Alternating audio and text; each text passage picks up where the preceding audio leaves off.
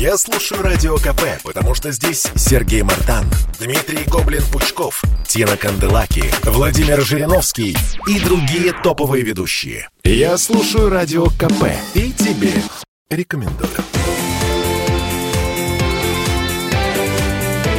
Картина недели. Это мы вернулись в петербургскую студию радио «Комсомольская правда». Я Дмитрий Делинский. Я Ольга Маркина. Ректор гуманитарного университета профсоюзов Александр Записоцкий. На троих подводим некоторые информационные итоги уходящей недели. А главная геополитическая э, тема на этой неделе Э, но, в общем, очередной любовный треугольник между Москвой, Киевом и Стамбулом. Ну, в смысле, Анкарой. А, любовный, я надеюсь, в смысле в кавычках. да. А, короче говоря, украинские вооруженные силы впервые применили турецкий беспилотник э, для того, чтобы ну, разбомбить э, какой-то военный объект на Донбассе. Нехорошая история. Москва жестко отреагировала. Мы запрещаем, ну, собираемся запрещать турецкие цитрусовые к Новому Перед году. Новым годом. Классика. Мандарины. А что же у нас, подождите, только абхазские останутся, да? Э, ну как, у нас еще испанские есть, аргентинские есть, южноафриканские ну, есть, китайские Тогда есть. Много, много стран. Обойдемся, обойдемся без турецких мандаринов. Сан Сергеевич, что происходит? На самом деле, если так серьезно относиться ко всей этой истории, э, такое ощущение, что, в общем, мы на пороге новой войны на Украине. Да ну, как вам сказать? Я думаю, что Украина все-таки в новую войну не полезет. Они будут э, пытаться раздражать Россию по мелочам, потому что если полезут, то Украина прекратит свое существование и очень быстро. Ну, слушайте, звучат же призывы дать Донбассу вооружение, способное сбивать э, вот эти самые беспилотники. Чем это закончилось э, в 2014 году, мы, мы помним. помним. Э, я думаю, что будут сбивать, конечно, будут сбивать очень активно. Вполне возможно, установят без, бесполетную зону или беспилотную, бесполетную установят.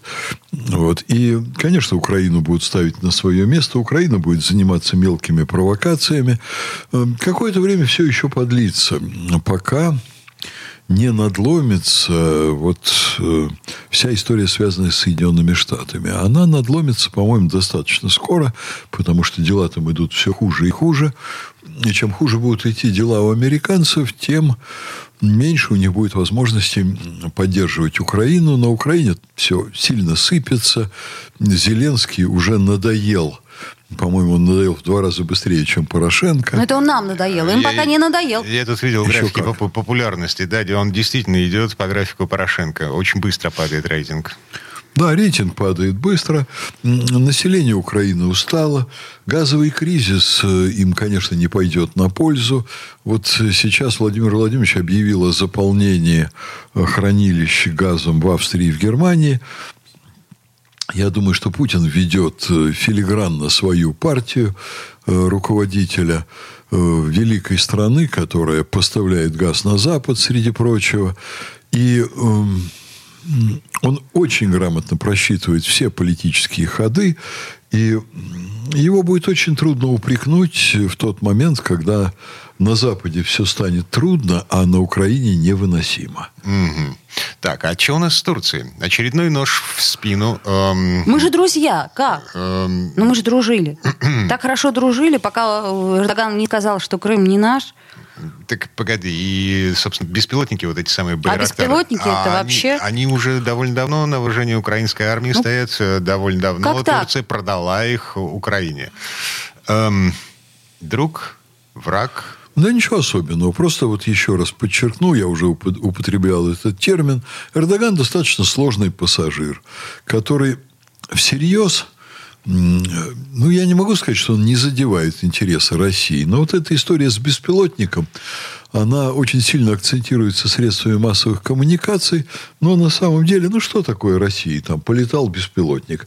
А чем это отличается от обстрела из тяжелых орудий, например, um, или подобных действий? По большому счету ничем. Пишет, Сбивать легче. Да, пишет про э, применение оружия, запрещенного Минскими соглашениями. Конечно. Так а Киев уже столько сделал всяких вещей, запрещенных Минскими соглашениями. Ну а что это такое? Маленькая козявка, которая там летает, может быть сбита в любой момент. Вот. И будут сбивать в любой момент. Но... Проблема-то в том, что как раз у э, Донбасса нет вооружений, способных сбивать такую технику, и э, появление этого вооружения вызовет очень серьезные вопросы у мировой общественности. А откуда оно появится? Давайте Всем посмотрим, понятно. давайте посмотрим несколько дней. Я убежден, что оно появится, что начнут сбивать. А на международную общественность в этом смысле, вернее, на те силы, которые вы так называете, я думаю, что России уже наплевать, что наша страна покажет с большим удовольствием. Угу. Александр Впереди зима, да. Да, кстати.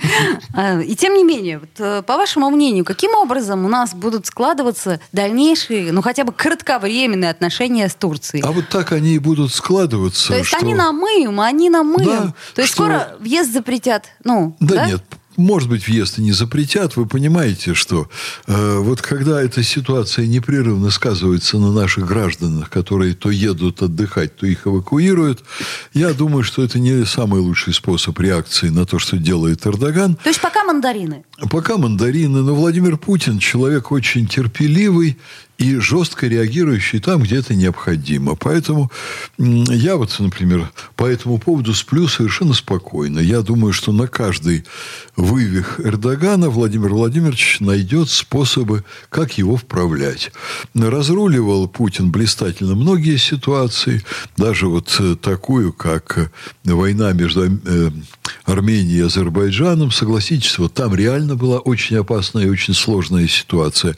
Но Россия и здесь филигранно решила все вопросы, очень четко обосновала все свои действия международными договорами, тонким пониманием политической ситуации, знанием расклада сил. И даже несмотря на то, что наши военные там погибли, причем не заходя на территорию э, Нагорного Карабаха, а погибли на территории, на минуточку, Армении, которая входит в э, число стран АДКБ. Я вам на это скажу, что э, судьба военных, она связана с большим профессиональным риском, и, к сожалению, военные и нашей страны, и сопредельных стран, и Соединенных Штатов, и стран НАТО, они будут гибнуть. У них опасная очень профессия. Поэтому реш, решить проблемы, там, обеспечить свое военное присутствие и свои интересы так, чтобы в сложных зонах не гибли военные, практически невозможно. Mm-hmm. Самая сложная зона, э, ну, по крайней мере, на сегодня, это все-таки Донбасс. Меня э, стреляют, снова стреляют. Интересует другое. Меня интересует, доколе а, мы будем тянуть с этим Донбассом. То есть людей-то там не жалко? А тем более, что э, я уже не помню, какой процент жителей Донбасса у нас сейчас с российскими паспортами? Эм, к голосованию в Госдуму эм, были какие-то цифры, я их просто сейчас Я забыл. тоже не помню, но помню, что это достаточно уже прилично. То есть это того стоит. И, и как, как? Вот, вот это как? Это что? То есть мне непонятно. Обещали. Я думаю, что Владимир Владимирович ждет. Ждет чего? Сколько После... лет он ждет? Долго ждет.